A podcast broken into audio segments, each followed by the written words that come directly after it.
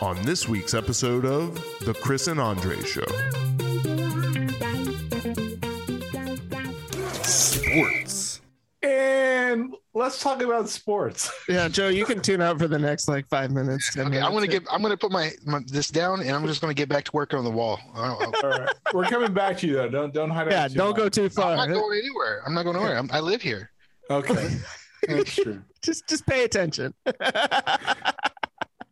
With Uh, that, I think uh, my season's pretty much done. Um, I, I got Teddy Bridgewater being like my least favorite quarterback. You're literally About- the whole team was like, we could probably go win this game if we had nobody playing quarterback. Like, just put Javonte Williams back there, let him receive the direct snap, do like the Patriots did to the Bills, and just Oh run it every God. single time.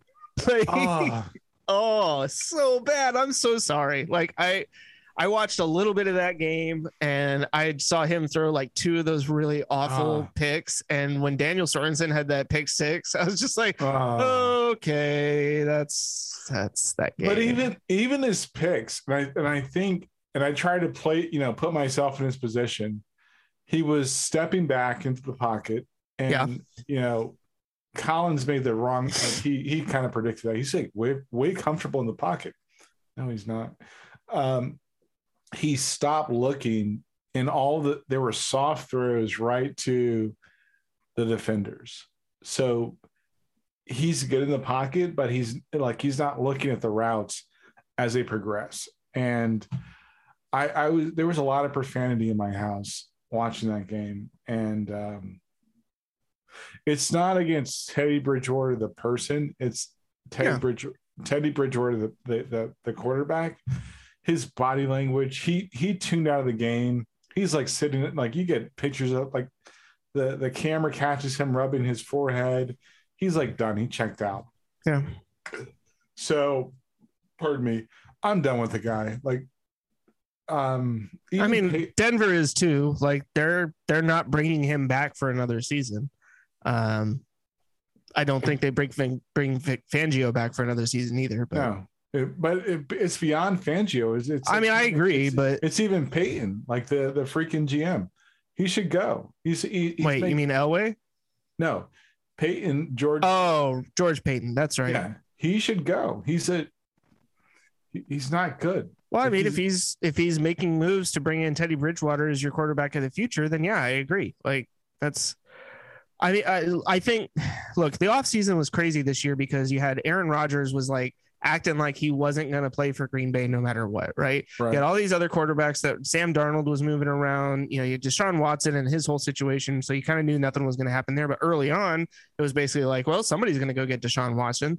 Um, you had Cam. I, I know your feelings on Cam. Please, please don't. But I'm just saying, you had a lot of different guys moving around out there, and I think the Broncos were pretty convinced that they were uh, high in the runnings for Aaron Rodgers. And I, I mean, you put Aaron Rodgers on that Broncos team, you That's a good you at least have a playoff team. You Yeah. know, like, um, and so I, I can kind of understand being in that position, not getting Aaron, and then feeling like, well, we got to put something together for this year. Teddy probably wouldn't have been my choice just based off of everything you, you've seen from him at this point. But what were your other options? I mean, I, I, I- know I you would have rolled with Drew Lock, and I don't blame you for feeling that way. I haven't seen anything from Drew Lock that makes me think that like he, he would have been demonstrably better this whole season or would have helped them to win games. I, I disagree. I disagree because if he if he gets snaps, he gets warm with the snaps. He's making better plays in the field. I, I and I'm uh, it's so- possible. yeah, I mean, you're not. It's, it's, not, possible. It's true. Well, no, I'm saying it's like it's not impossible for him to be a decent quarterback, right? I'm not trying Right. to say that it's like he- the guy doesn't have any talent. There's no way they should have started him. I just haven't personally didn't feel like okay, that's a guy that I would I would want starting for my team, right?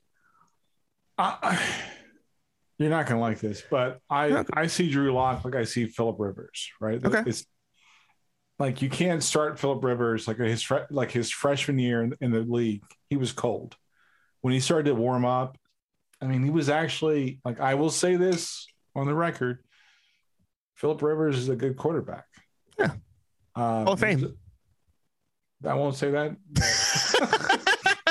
I just think if I if I speak it into existence enough, eventually it's just gonna happen, you know. But Like, that's that's the kind of like he's a kind of like that's how I kind of see Drew Lock, a, a young guy that's got to you know understand the pace of the NFL.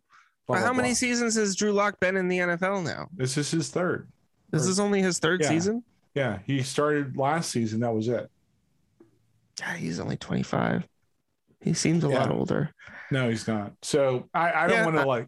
I no, I mean li- Philip Philip sat for what the first two years um, in San Diego behind Drew Brees, and then they had that awful year with Brees, and he got injured at the end of the year. They had the number one, or no, it wasn't when they had the number one pick. They had the number one pick before because it's when they got they drafted Manning and then traded for Rivers. Um, but yeah, um, I, I I I don't know.